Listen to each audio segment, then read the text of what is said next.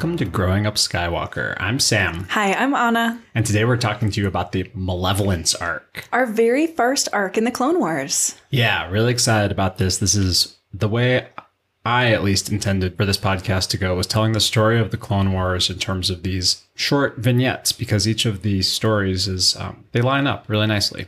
Yeah, it was a little bit more work to watch all three episodes, but I I understand exactly why we're watching these three together. They seamlessly lead into each other. It's, you know, instantaneous action, quick cuts. So for those catching up, this is season one, episode two, three, and four. And this is the Malevolence arc. So it all starts off with the Malevolence itself, which is a separatist superweapon, a ship that is eating entire fleets. Jedi Master Plo Koon has been tasked with chasing it down, and his fleet uh, catches up with it in the, I believe, Abogado system. Abregado system. Abregado system. You're welcome for that one. I am the Star Wars expert now. apparently. When they get there uh, they decide that they've retrieved enough information and are going to take off but as they do the malevolence spools up its ion cannon and decimates the fleet just in time for Plo Koon to send out his location. Meanwhile back at the fleet anakin and ahsoka receive this message but they're given separate orders. They have to keep track of a different supply line. And so ahsoka being the snippy little one that she is, is very anti this plan and makes herself well known. Being my fave, standing up for mm-hmm. what she believes in. Yes, so after this conference call where she was very vocal, Anakin yells at her and says, No, we have to do it the right way. And as he flies out to do escort duty, he's heading right towards the Abregado system. I mean, that's not quite how it happens. He says to her, You can't just go against the Jedi Council. And then mm-hmm. he says, You can go against the Jedi Council. You just also have to do what they tell you to do. Yes. So, in a way, that is a good lesson to learn from your superiors at work is how to effectively uh, lie and cover your CYA, as they call it in the business. Anakin's like, Porque no los dos. Yeah. And Ahsoka's like, Oh. oh. So she's learning the uh, the doublespeak. Meanwhile, in the wreckage of Plo Koon's ship, he's sitting there in an escape pod with a few clones. And as they are there, they see another escape pod. They're trying to signal to them because their power is out, and the other escape pod has been shot at. It's been sliced open like a can of tuna fish, and Yeah. Mm-hmm. the clones have been sucked out into space, which is, may I say, the most horrifying scene I've possibly ever seen in a cartoon.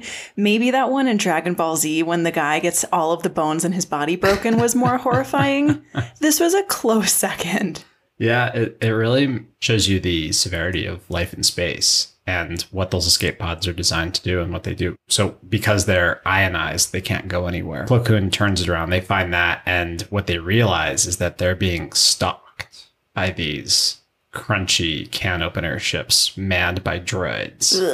hmm So the droids are following up on them. Meanwhile, Anakin and Ahsoka come to the system and are stealthily looking through the wreckage trying to find something, but they can't get a signal. Ahsoka knows that Plo Koon is there. She can sense him. They have a really strong connection. The two of them are friends. Mm, It's really beautiful. They are about to give up. Obi Wan holocrons on. He's like, Anakin, you have to get to the strike team. You have to come with us.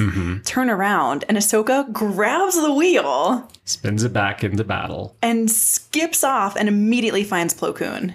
Yes, but just in time because the can opener has come and Plo Koon and his clones have gone outside. Can I just say, Plo Koon, raw dog's space, no suit, no helmet, balls of steel. Plo Koon uh, he has had appearances in the movie. He's got a metal rebreather around his mouth and wears cool metal swim goggles. Speedo goggles? Yeah, so he actually wears a spacesuit all the time, which is a you know it's a cool thing. All right. It makes him very alien, which I appreciate.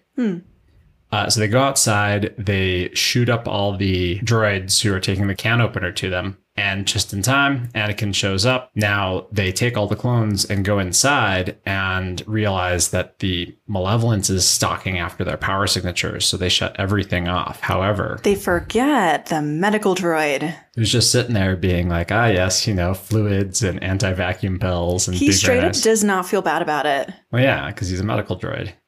So he the medical droid comes up to the cockpit and is like, hey, the power's out. And they're like, oh no, we forgot the medical droid. And then they have to power everything up and escape. And as they do, they manage to just barely outfly the ion cannon ball Z there. So It is truly such an exciting scene. It's really Mm-hmm. fun to watch. It's tense. and it shows Anakin flying the heap of junk, which is now the Twilight, at I was absolutely maximum say, speed. is this the crappy ship that Mhm. they stole off of Teth in the Clone Wars movie? So there's a weirdness about um, how space works in Star Wars, in that like ships have a maximum speed, and that's not how space works. If you keep going, Space is a vacuum. There's no friction, right? yes, and so if you I say this with the utter confidence of someone who failed out of high school physics, and Sam is a geophysicist by profession. I know my way around space. so the uh yeah, if you keep accelerating in one direction, you're going to keep going faster and faster until you straight up hit relativistic velocity, which is like you aren't going to even notice it until you're going about 75% the speed of light. So are you saying this was good science or bad science? It's Star Wars science. So ships have a maximum velocity. It seems like what Anakin does and did, and this is actually compelling for the next part of this arc, is he just flies faster by holding the pedal down longer than the ship should, or perhaps it is the pilot who is the weak link in the ship. hmm. Interesting. So anyway, they escape and they're very happy to escape and they meet up with the fleet. It is great. Happy day. hmm So that's the end of the first episode. So that was Rising Malevolence. Now Mm-hmm. we're going to Shadow of Malevolence. Oh, I hadn't noticed that because that's going to come up in Shadow Squadron, which is fun. Hmm, I thought that was clever. So, what they find out is uh, Dooku calls in to General Grievous. Oh, by the way, this is the first time we meet General Grievous in the Clone Wars. It is. I wrote that down. Mhm. So General Grievous is in charge of the malevolence here, and he's you know hacking and coughing up a storm, and he's using the word impossible all the time for things that aren't impossible. Inconceivable. Yeah, like I don't think you know what that means, but uh, he's given instructions by Count Dooku for a medical station. Dooku basically assigns him to destroy the most vulnerable of the clones. Mhm. And because the droids are specifically designed to be like easily assembled and disassembled, and They're expensive, but yeah. Yeah, they're expensive, but they're more replaceable than the clones are. So the Malevolence has to take a circuitous path to get to this medical frigate from where they are. It has to navigate around a nebula, which Mm-hmm. Anakin points Shadow Squadron straight through. Yeah, so he gets together a group of bombers, and this is the first time we see BTL 4Y wing bombers, I believe. Did we see them earlier? You ask me that like I'm going to know the answer Right. to this. All right. We see Y wings, and those of you watching at home, you know, Y wings are the ones that blew up the Death Star. These are the same ships, just with a bunch of pieces filed off because it's 20 years earlier, which is very cool. We also meet Matchstick and Broadside. hmm And I did not pick up um, Tag. Tag, Yeah. I think, is the only other clone that was named. Yeah. Uh, Plo Koon's gonna fly with them, and Ahsoka's like, "Hey, where's my fighter?" And Anakin's like, "You're in the back seat because you're 14." And Ahsoka's like, "What? You don't like my flying?" And Anakin's like, "Uh, no comment. I can neither confirm nor deny." It's great. I love them so much. So they fly and they're going through the nebula. Meanwhile, Kenobi is taking his fleet with Plo Koon to meet up later because they also have to take a longer route through the nebula. We find out that this shortcut is called Balmorra's Run. It is a smuggler's route. Conveniently, it's also inhabited by gigantic space monsters. Yes, the Neebray eels or No, Neebray they're manta rays Yeah, with uh, fangs and far too many eyes for my taste, personally, over here. I, I mean, I don't know why they have fangs, but They have big they're, mouths they're big, fangs. space space creatures, which is fun. space monsters. Yeah, I like space monsters. One of, I believe it's uh, Matchstick's Y Wing gets damaged, and they barely manage to escape and make it towards. And, and Plo is extremely scared because he knows that there's, well, he's, He's not scared. He is disdainful of Anakin's brash attitude, if you Yeah. ask me. yeah, because I imagine he's sitting there saying, okay, we're only carrying like 24 torpedoes, so we need to really make big everyone deal. count. Yeah. So anyway, They arrive just in time as the Malevolence is starting to shoot up the medical frigates, which are leaving the medical station, blowing them up. The Y Wings arrive just in time and start flying towards it. It's an extremely intense attack. They're flying, you know, crazily. The ion blast is fired towards them. And So you mean General Grievous's warship has an ion cannon Mm-hmm. on board? Yeah, and then he blasts that big purple ion mhm, plasma Dragon Ball blast. Z, yeah. yeah. and he, he shoots out several of them, including as uh, Anakin's trying to bring Shadow Squadron up and over the ball. Matchstick's engine explodes and he crashes into Tag. And so between that and getting hit by the ion cannon, they lose about half their Y wings. They lose between three and five of their squadron. I was trying to keep count. It was almost half of his force. I think it was five, yeah. Yeah. And so they're still attacking. They're still going after the bridge. As they're getting there, Grievous is charging the ion cannon again to take out the entire medical station. He's he's going for bear. Ahsoka says, this plan isn't working. Mm-hmm. We need to do something else. What she says is, Anakin, you can fly like this, but no one else on this planet or off of it can keep up with you. We need a new plan. yes. And as always, she is correct. And Plo Koon says, let's just blow up the guns. And you can see a moment where Anakin is looking at the bridge. and He's like, I can kill Grievous, but mm-hmm. let's blow up the guns. So they mm-hmm. swing around, they shoot out one of the guns. And in an interesting flash forward there, there's a bunch of droids who are looking over this enormous laser tube, just controlling it as it's firing after it's been hit by a bunch of torpedoes. It fires, both weapons explode pretty spectacularly. The whole ship lights on fire. And right then, Kenobi rides in to save the day. Mm-hmm. It's very cool. I had this palpable sense of relief when I saw the Jedi warships kind of coast into view and like pew pew pew pew pew Yeah. as Grievous is like full retreat with his tail between his legs, and the mm-hmm. Jedi warship just kind of float along. And yeah, he's got so Grievous has no hyperdrive and he has he doesn't have his main guns, but mm-hmm. it's still a stupidly huge dreadnought. It is. It's very intimidating. And then we coast right into the final episode of this arc, which is destroy the malevolence. Mm-hmm. So the bombers land, the fleet is chasing after the malevolence, and they're like, hey, we can't even like we're shooting it and it's just too big. It's just soaking up laser fire. Meanwhile, on board the malevolence, Dooku phones in again, con- you know, continuing to get more and more irate at his scuffed up new ride, and says, I have a decoy for you. He says, I have a trap for you. Actually, Palpatine has a trap for Grievous, which is that mm-hmm. he fed Padme false information.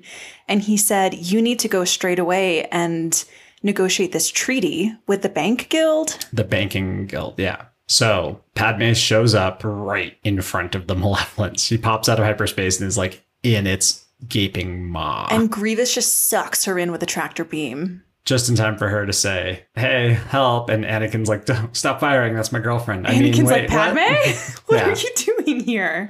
So what they decide to do is they do stop firing. They're still chasing. Anakin and Obi Wan jump into the twilight and decide to pull off the incredibly sneaky plan of flying up really close and opening the emergency airlock and going through it. It's actually so great. There's a lot of good banter back and There's forth. There's so much them. good Obi Wan Anakin mm-hmm. banter. Also, my love, R2 is along for the ride. He's got to be Also, Padme's new BFF, C3PO, is along for the ride. her stolen droid. Yeah. It's like they split up the kids. It's actually so wonderful.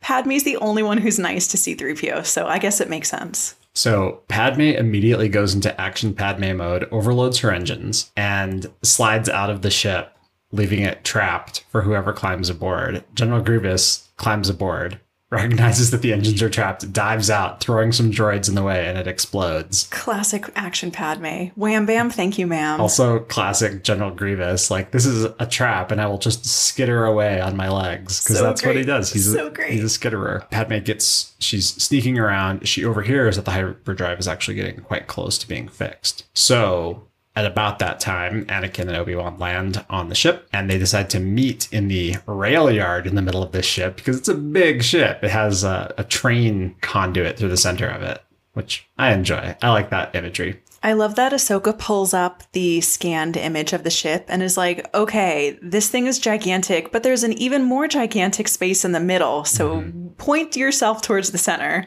See if you bang into each other at some point. So they aren't seeing each other until Padme and C3PO draw a little bit of attention, and then there's a gunfight. And There's an amazing chase scene, and it is just like Attack of the Clones. They're on conveyor belts, Mm-hmm. they're like bouncing back and forth. C3PO falls off and is in imminent peril. yes. They have to rescue him. It is so great. So after this scene, what ends up happening is that Grievous is following Kenobi, Kenobi is following C3PO, and Padme and Anakin are going to the bridge.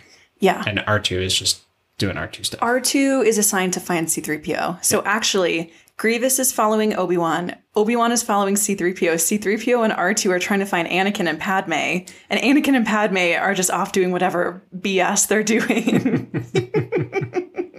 Which is bugging the hyperdrive yes. Uh, and smooching. and Smoochin, they, they very nearly have an on-screen kiss. Smoochus interruptus, I Yeah. would say. Yeah.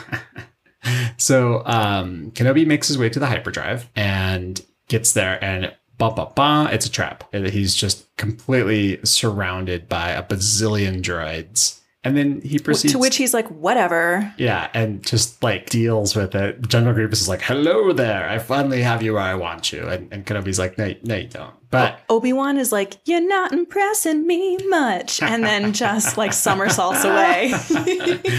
yeah, it's a it's a very cool fight scene, but he makes his escape and does not blow up the hyperdrive. Mm-hmm. So the hyperdrive is still being held. What Anakin and Padme do is they go up to the bridge, and in a really uh, surprisingly awkward scene, they're like they go in, they kill all the droids, and he's like, "All right, I'm gonna start hot wiring the hyperdrive. You clean up the droids." And It's literally like, okay, I'm going to handle the manly stuff. Padme, you handle the girl stuff. And there's such an awkward moment where Padme's like, "Ok- okay. it's a little bit of funky lampshading. There's a, there's quite a bit of that in the whole Padme Anakin action interaction because every time there's an action scene, he's like, "Okay, I'll take care of this. Fine, whatever." And yeah, it's like, on the nose, it's horrifying. I guess if I look into it a little bit deeper, I'm like, okay, this is probably lip service. Like there, there's probably a point to this yeah. for the discerning viewer. or or perhaps it's just showing their relationship, and I think one of the keystones of their relationship is that it's basically all in Anakin's head the way that they should interact with each other. Mmm. Ooh. Ooh.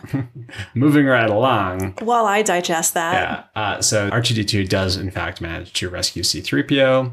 They're wandering off. Meanwhile, on the bridge, uh, Anakin finishes with his stuff, and Anakin and Padme climb aboard the elevator just as another elevator full of droids comes up to the bridge and is like, oh, I guess the hyperdrive's fixed because they're droids and they're Dumb. real dumb.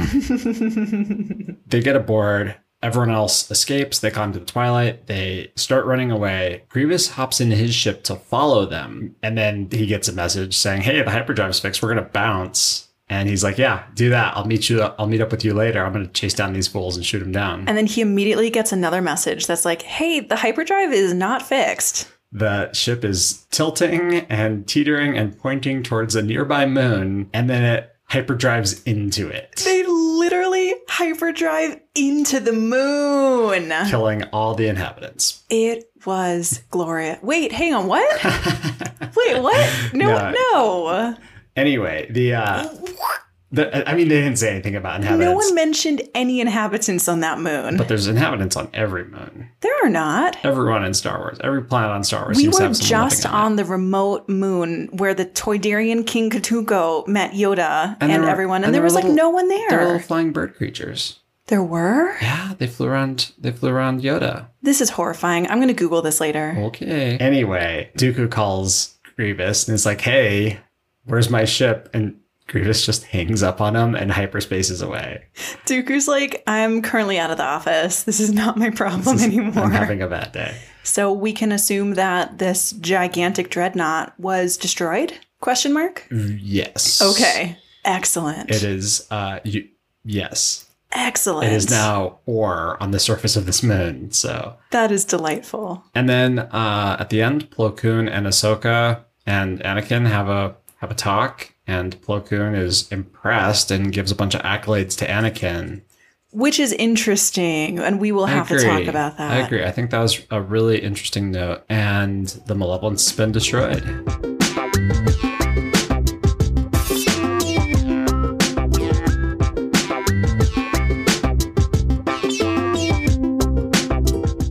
So that's the plot of the Malevolence arc. It's a big ship. It blows up. Everyone's involved. All the major players. Yeah. I have a lot of thoughts about the plotting of this, the arc of it. Where do you want to start? Let's start at the beginning, if that works for you. Let's start at the beginning. The first thing that I noticed is that this color palette was so much more dramatic than. Okay, so you open up in Rising Malevolence a gigantic burning molten red planet against a black background, and the color palette for the entire first episode is red and black. Red and black. Everywhere you look, it is oppressive, actually. It's really intimidating. It's full of despair. hmm And I think that's the point to show the deadliness of space, open space. So, what I noticed in this arc is that the episodes go from darkest to dark to lighter. Did you notice that progression? Yes. Another thing I noticed is that this is a really important part of the Ahsoka character arc. Interesting. Why do you think so? Because I had a different thought. I have heard from other commenters uh, in the Star Wars fandom that, and, and I, I see this as well, Ahsoka is meant to be too Mary Sue-ish at first. In this episode, or just in the beginning of the Clone Wars? In the beginning of the Clone Wars, and it takes several arcs, including this one, before her wisdom is tempered and she becomes a more relatable character. In a hmm. way, the creation of the character, instead of being someone who is brought in and flanderizes into a, a caricature of a character, she mm-hmm. starts out as a caricature and then tempers over time. Interesting, because that takes a lot of faith in your audience to not immediately write her off. Yeah. And like, if you're sitting there and you're like, okay, we're doing Star Wars, it's going to be about the Clone Wars. And as one of the major characters, we want to have a like 14 year old girl. Major original character. Mm-hmm. Like, Ahsoka's the creation of Dave Filoni, is she not? Yeah, she is. That is putting a lot of faith in your audience to accept a young female original character who's not been in anything before this and has to start out as a Mary Sue. So they made her an extreme Mary Sue, made her more Anakin than Anakin, even as a Padawan in the Clone Wars movie, right? She's always running ahead. hmm And then she's like, oh, I'm going to be an ace pilot just like Anakin. And Anakin's like, you're not like. Go sit in the pilot." back seat Yeah, sit in the back seat. with. R2, Mhm. where he can take care of you. But she still has, in the first episode of this, she still has her force sensitivity to follow Plo Koon. She just has a very relatable, uh, she has a broader spectrum of resources to draw from than Anakin in terms of friendships within the Jedi Order. I think that's touched on. hmm So, uh, unfortunately, she has basically no role in the third episode of this arc, but it's an interesting growth for her that I noticed. I wanted to talk about Ahsoka, at least in the first episode, because of her origin story as it relates to Plo Koon. I didn't pick this up on the first watch, but I picked this up more recently. She says that Plo Koon found her and uh, and brought her to the Jedi Temple. Right. So we can assume by that that Ahsoka was at some point lost. More than that, it is the job of some Jedi to go out and use holocron and the Force to uh, pick up Force-sensitive babies. Kind of like what Qui. Gon did with Annie. Except that Anakin was much older than he should have been. Mm-hmm. But that is a duty. And so that means that Plo Koon was the first Jedi that Ahsoka met. They met when she was very, very young, like three, four years old. Mhm. And he took her away from her family. Oh, see, because what I picked up on this was that Ahsoka was tying together the fact that at one point I assumed Ahsoka was lost. Plo Koon found her mm-hmm. and brought her to the Jedi Temple. And Ahsoka's now seeing an opportunity where Plo Koon is lost. And she's the only one who has the drive to find him and make him found again. You know, from a certain point of view, that's definitely how one would see it because being a force user who is untrained, you would have a feeling of like extreme, I mean, something. It's impossible to say. Um, it's touched on a little bit in the sequel movies, though, that you feel like you have a, a sense of purpose and you don't know how to use it. Mm. And if that is how Ahsoka felt even at a young age, then she would feel lost, even in her house or whatever her origin story is. That's beautiful. It puts The Mandalorian in a little bit of a different light. And in three years, when we finally get to talk about Mando, Unless maybe- there's more shows in between. oh my god, oh my god, That's what that's what we started her with, and and I'm actually really glad that we're starting in this chronological order because it places so much emphasis on learning these complexities. Mm. I'll I'll wrap this up by saying I was a little disappointed that we start off really Ahsoka heavy in this arc, and then she basically trickles away to nothing. She's not even a presence in uh, Destroy Malevolence. I've noticed this in uh, particularly this more critical watch through that there's very little Ahsoka Kenobi interaction.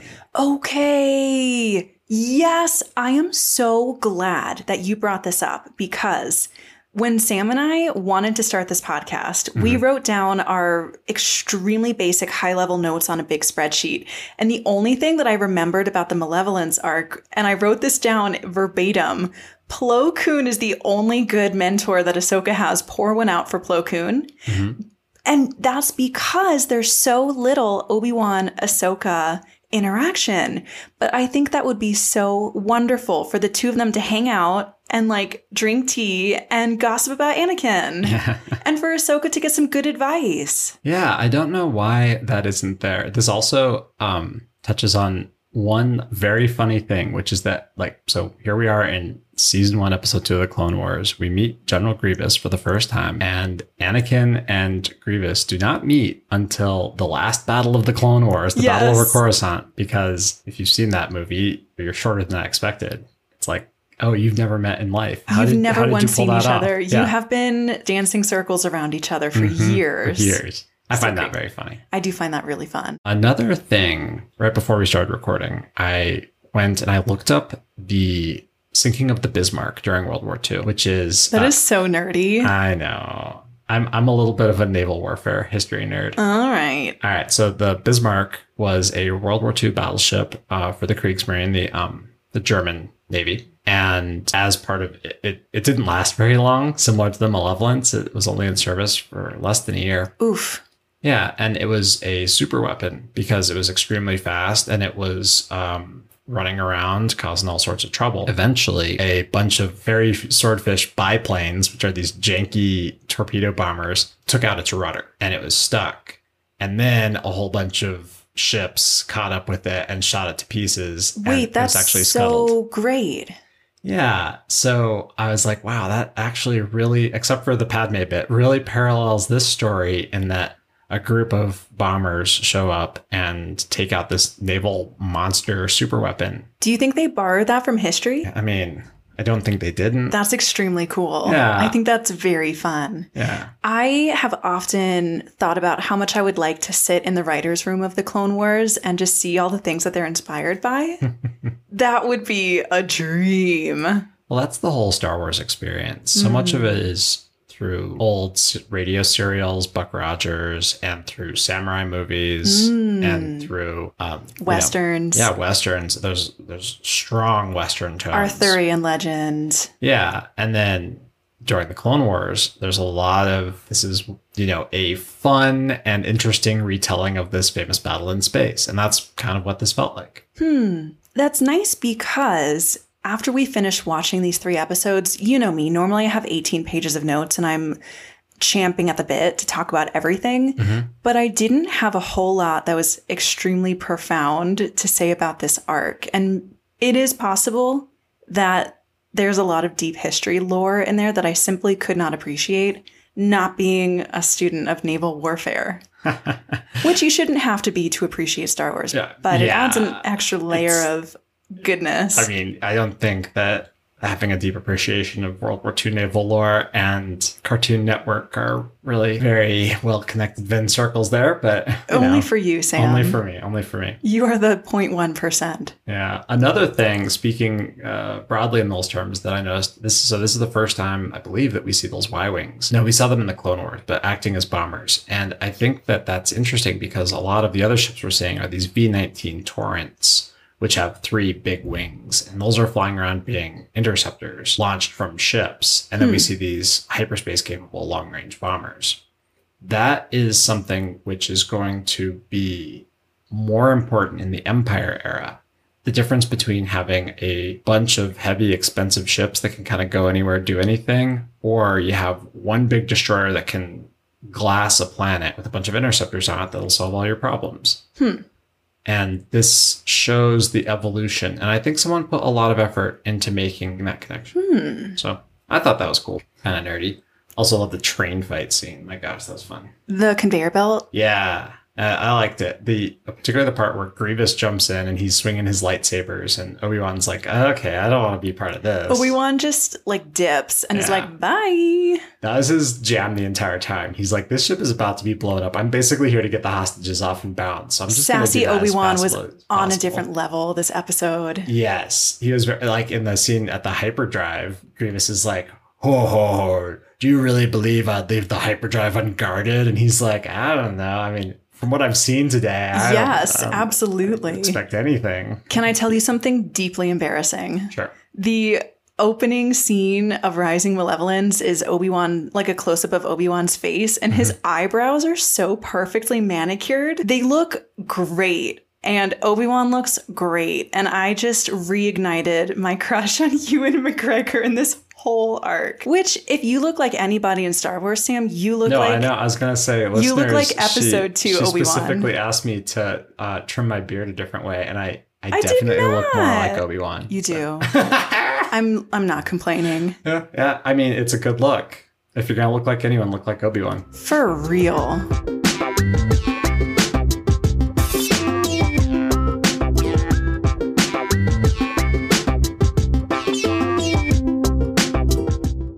I really want to talk about Anakin in this arc. Anakin is interesting in this arc, and also the Anakin Padme interactions. Anakin has a lot of layers. hmm The first thing that I have really struggled mightily with is the interaction between Anakin and Ahsoka in the first episode of the arc, where Anakin basically says, doing what the council says, that's one thing. How we go about doing it, that's another. That's what I'm trying to teach you. And I was like, God, I love the spirit. This is so fun. I love them so much. I love that they're getting to do what they feel is right while also accomplishing the Jedi Council's goals. Is that a good lesson, though, for a Padawan? So, as you were asking this question, I was thinking about some of the stuff I was reading in High, the High Republic books and how, as we talked about yeah, in episode one, uh, Phantom Menace, what a Jedi's purvey should be. Mm-hmm. And so, at this point of the war, Anakin was a Padawan for five to seven years, and then he's been in the war for a few months.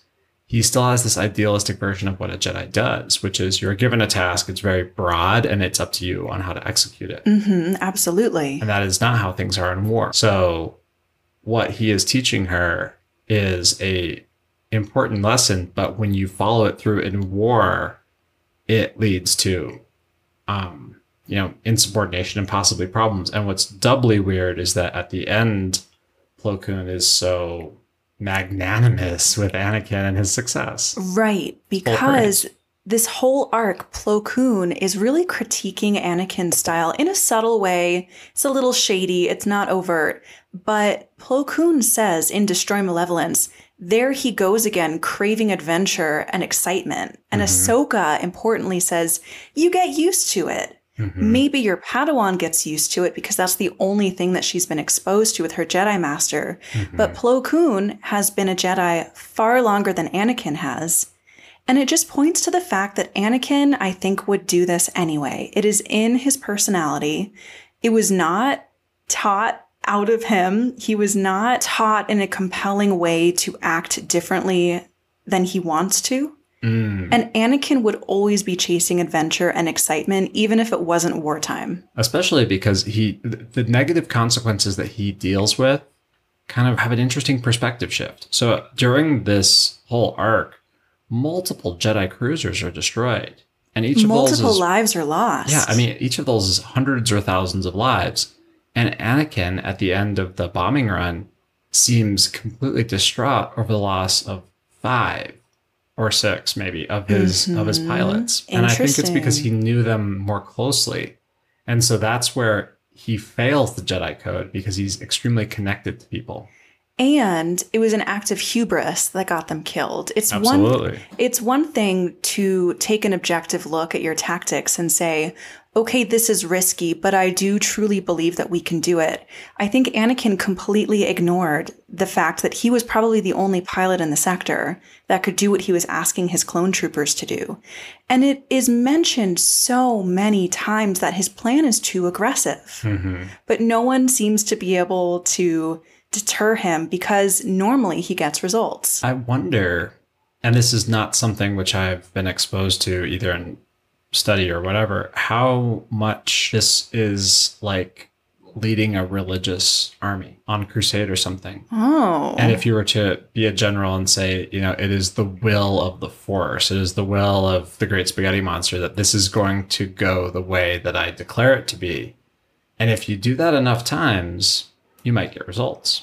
I recently read um, a book about the Imam Shamil in the Caucasus in the 1830s, and absolutely spectacular warrior who got results, and people worshipped him as you know a prophet. And I think that that is a compelling way to look at things is due to the quasi mystic or actually full mystic quasi religious nature of the force in many people's minds. And there's people who straight up use it that you're left with people following the Jedi as if they have powers to bend fate. That's really interesting because as I was thinking back on some of the notes that we haven't gotten to in previous episodes, mm-hmm. I do think that at some point we should have an in depth discussion about religion in Star Wars because I remembered in The Phantom Menace, Qui Gon is talking to the Gungans and tells them straight up, this is what your God wills to happen. Mm. It's just Qui Gon force tricking them. And I can't believe we didn't talk about it. There's another scene in Empire Strikes Back when Han Solo says, Well, then I'll see you in hell, which implies that there is a hell in the Star Wars universe. Oh, man. But the only person who ever actually calls out a higher power is C3PO. oh, thank the Says thing- Maker. which is Anakin Skywalker. Thank so, Darth Vader. yeah. Wow. Wow. So fun. The only other thing that I have to say about Anakin that is really important is um in Destroy Malevolence, when Padme is sucked into Grievous's ship with a tractor beam and Anakin is like, stop firing. Obi-Wan does this little chin stroke. He definitely knows they're banging. Mm-hmm. Yeah. He knows. for sure. Everybody knows. Everybody, you can't hide it. But I want to talk about the Anakin and Padme on the bridge scene because that Mm. is so awkward. Yeah. I'm glad you brought that up. the like Anakin has this there's an awkwardness about him in this episode because he is a general, he is at war and there's his wife and like he has to be like secret about her. So he vacillates between treating her like his wife and like a soldier. Do you want to know what I found was really awkward about that scene? Is that Padme proves her mettle again and again Mm-hmm. over the entire course of Star Wars, but also in this arc. She is gunning people down.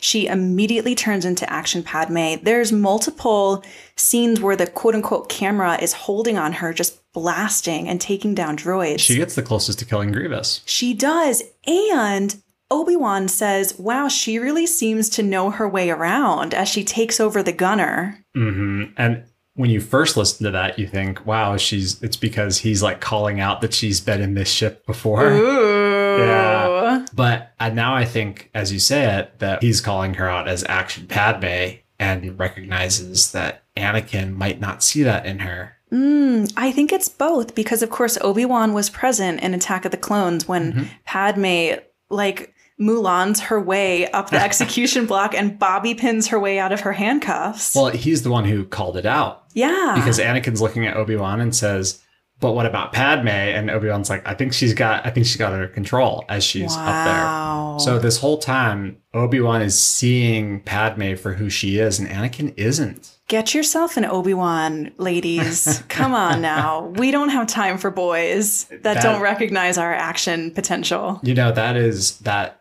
that difference between a man and a boy, I think, is the difference between Obi Wan and Anakin. Because Obi Wan sees people for who they are and has uh, a passion for things and a responsibility for things. And Anakin imposes his will upon the world and tries to follow through with it. And it almost seems like everyone has to go around complimenting him for existing. Mm, whoever you love, don't choose an Anakin. This has been a PSA. Yes, we n- none of us want that, especially younglings. oh, Sam! Spoilers. Sam! God, I didn't need this today. Uh, yeah, well.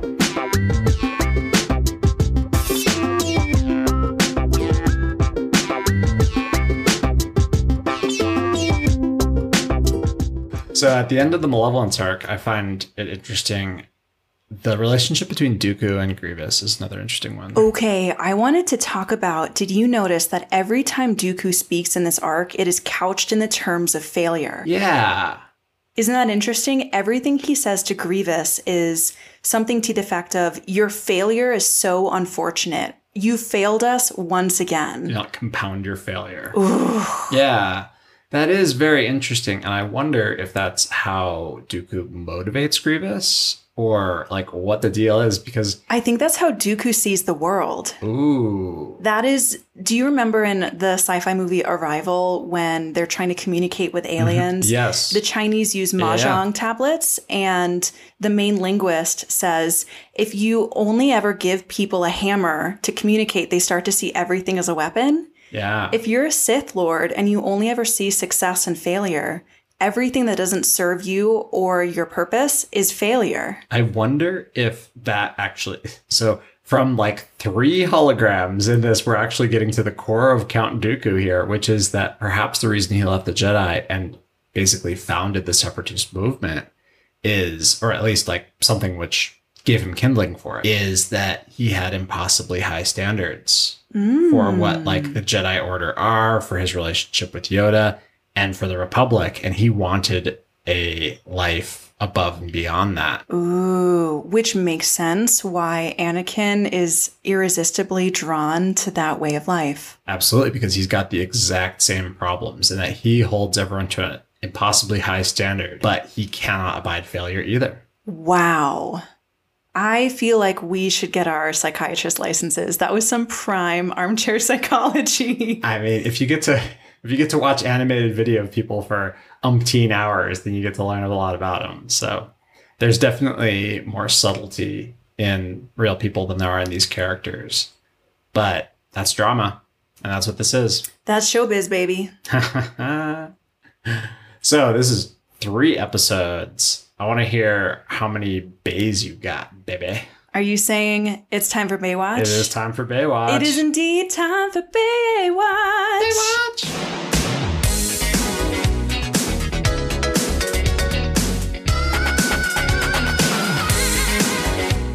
Okay, I will give you $5 if you can guess correctly first try. Koon. I owe you $5. Sam was like, pay up. Obviously, it's Plo Koon. Okay, but I have receipts. Um, did you know that in addition to Yoda facts in the previous episode, we are now the undeserving recipients of Plo Koon pearls? By the end of uh, season seven, Anna's going to be a straight up Jedi Master. She's really paying attention to the Jedi here. Thank you. I'm taking notes. I wrote down all three fortune cookies. Every time I paused and I wrote it down, I was like, ooh, yeah, that is life advice. Tattoo that on my body. So, what are these Plo Koon pearls? Okay, so the Plo Koon pearls are so good. Here's one of my favorites. He is stuck in the life pod mm-hmm. with the clones, and they're basically saying, We're expendable. You know, leave us behind. You're, we're using up all the air, which is really dark, actually. Yes. And the clones are saying, maybe there's a chance that someone will rescue us or we can get out of this. And Plo Koon rolls up and says, I don't believe in chance. I know if we work together, we're going to survive. And I value your life over anything in this situation. Mm-hmm. He raw dogs it in space. Yeah. He launches himself into the galaxy with nothing but his Speedo And his Jedi robes. and his Jedi robes and his lightsaber. It- I, I love that scene because he's like, um, he calls out one of his clones. He's like, "Your turn," and he space flings him so that he can shoot the droids from and behind, then boomerangs him right back. which is It's a cool move. It was one of my favorite fight scene moments in anything that I've seen so far. Yeah, there's good lightsaber fights in this. There are. One one good one in each episode. Well, in the first and third episodes. Also, when he sees the can opener droids coming along, he straight up says, It's time to go. And the clones are like, Where are you going? And he says, and I quote, To destroy the enemy. Oh. It was so good. That's good. That's good. I like that. It was so good. He also uh, is the one who comes up with the plan to blow out the guns in the Malevolence. That's all him. hmm That is indeed true. We didn't actually get a ton more Plo Koon pearls. They were basically in the first episode. Mhm. Actually, we did get one in the Shadow of Malevolence, which uh, they're they're going through the nebula, and Ahsoka's like, I can't see anything, and Plo Koon is just like, clear your mind, young one, and you'll see a path forward. Mhm. Ah, he's so great. Aside from the Plo Koon pearls, I think he's a phenomenal mentor to Ahsoka. There's obviously a bond of love between them that made me a little misty. we get like a Plasoka hug. It's great. Plasoka hug. A, plus, a Plo Koon Ahsoka hug. wow, I think that is the first time that that word has ever been assembled in the English language. Thank you. I'm going to take my copyright on that one. Please do. That's all I got. It's obviously Plo Koon. All He's right. Bay. Do you want your five dollars back? Why? Who do you think I'm gonna choose? General Grievous. Oh. Okay, wait, let me think. General Grievous is a butt monkey. Padme. no. Ah, really? Yeah. Okay, I get one more guess. Sure. Okay. There's like six characters. So I've gone through two of them. hmm I'm staring deep into Sam's eyes. I'm just gonna say it. Obi Wan. Yes. Yes! Obi Wan is hilarious. He really is. He is wonderful. Obi Wan is absolutely hilarious in this. He is excellent at fighting. He doesn't get into a lot of fights. He always shows up. He does his thing, which is like, I'm going to leave all this flying around to Anakin. I'm going to show up in a cruiser and solve the problem with the cruiser because the cruiser is the correct tool for the job As befits my station. Exactly. As the dignified one. as the dignified one. But then when Anakin's Pinky like, out Obi Wan. yeah, but then when Anakin's like, all right, we're going to go in there and lightsaber General Grievous, Obi Wan's like, yeah, all right, I'm, I'm in. Like, Okay, it's fun. kind of the Yoda thing. It's like I'm gonna chill till I can chill, and then I'm gonna become a chaos gremlin and lightsaber you. Yes. Although, uh, in this case, Obi Wan was just kind of running around talking smack and blowing things up. there's, And a, he does it so well. there's a great scene when uh, he's riding along on a train and three droids are sitting there. And one's like, fire! And two of them fire. And the one's like, wait, no! And then Anakin and Obi Wan smack the lightsaber or the laser bolts back at them and shoot the two of them. It is actually really, really badass. and that is how he rolls to the entire time like after after obi-wan defeats all these droidekas all these battle droids in the hyperdrive but does have to run away one last blaster bolt comes right towards him and he knocks it out of the way and a droid is like wow that's impressive and general grievous so just amazing. smacks him he's like you don't get to compliment the enemy Grievous is like, "Shut up! yeah I'm emasculated." yeah. i mean probably literally but also yeah Oh, he's he's more a machine than man oh no, Sam. but uh That's hilarious. Yeah, I'm, I'm putting one up in the Obi Wan column for this because he is uh, extremely funny.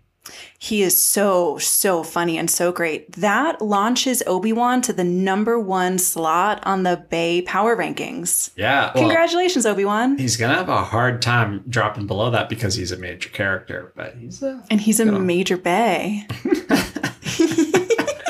I was worried when we started Baywatch that like it would just be R two and Obi Wan, and now it seems like it's it's all over the place. You say that now, but my one and true love, R2, is gonna be up there. R two was kind of just a. I mean, he was just showing up on this one. He was R2 really was sassy on this one. Did you hear what he said about 3PO? So, I mean, I didn't because I don't speak his language, but something saucy. You got the gist. yeah, yeah. It was real sassy.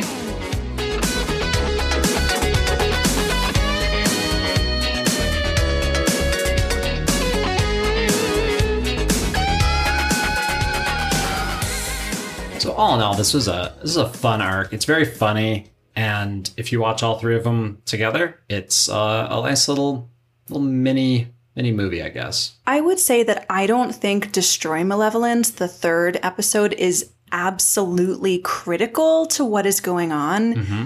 But it is really fun to see Anakin and everybody that he loves stranded on a ship and everyone's trying to get back to one place in one piece. Mm-hmm. That is very fun, but I don't think it was the most critical component of the arc. Yes.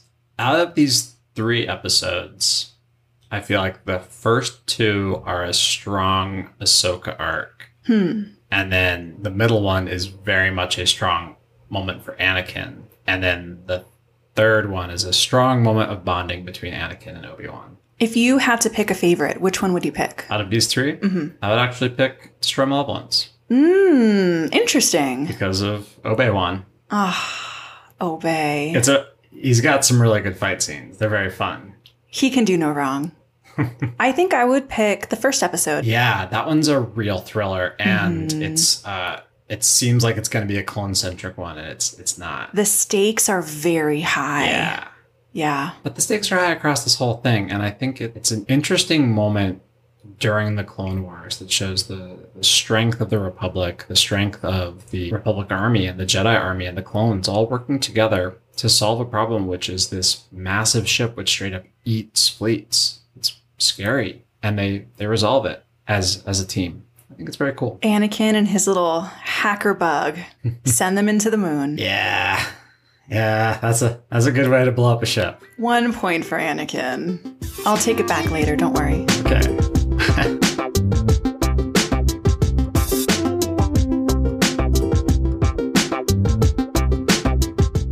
well, that wraps it up for the Malevolence arc. As always, you can find us on social media at Growing Up Skywalker. If you like the show, please, please, please leave us a review on your podcast app. We're on all the podcast apps. There's no podcast apps we're not on. That is true. Or you can send it to your favorite pinky out bay friend. Or the person who found you and might need finding themselves. Oh, yeah. Send it to that friend. They deserve it. They deserve it all. Send their name to us and we'll put them on Baywatch. I ain't even mad about it. Yeah, and if you want those Baywatch rankings, those are on our website, as long as some show notes that we don't get to, and uh, maybe some other goodies on Patreon. So Plenty of other goodies, including the cryometer. yeah, Finally, if you have any questions, please feel free to always send us a listener holocron. You can find us at growingupskywalker at gmail.com or any of our social media accounts. And tune in next Tuesday for season one, episode five, rookies. which Sam has promised is probably going to make me cry. So, spoiler alert. A little bit of a spoiler. Those of you who have watched at home and heard the Clone Cadets episode, yeah, Yeah. yeah, All right. yeah. I'll, I'll make sure to bring out fresh shirt. And some Kleenex. All right. Have a great week, y'all. Bye. Bye.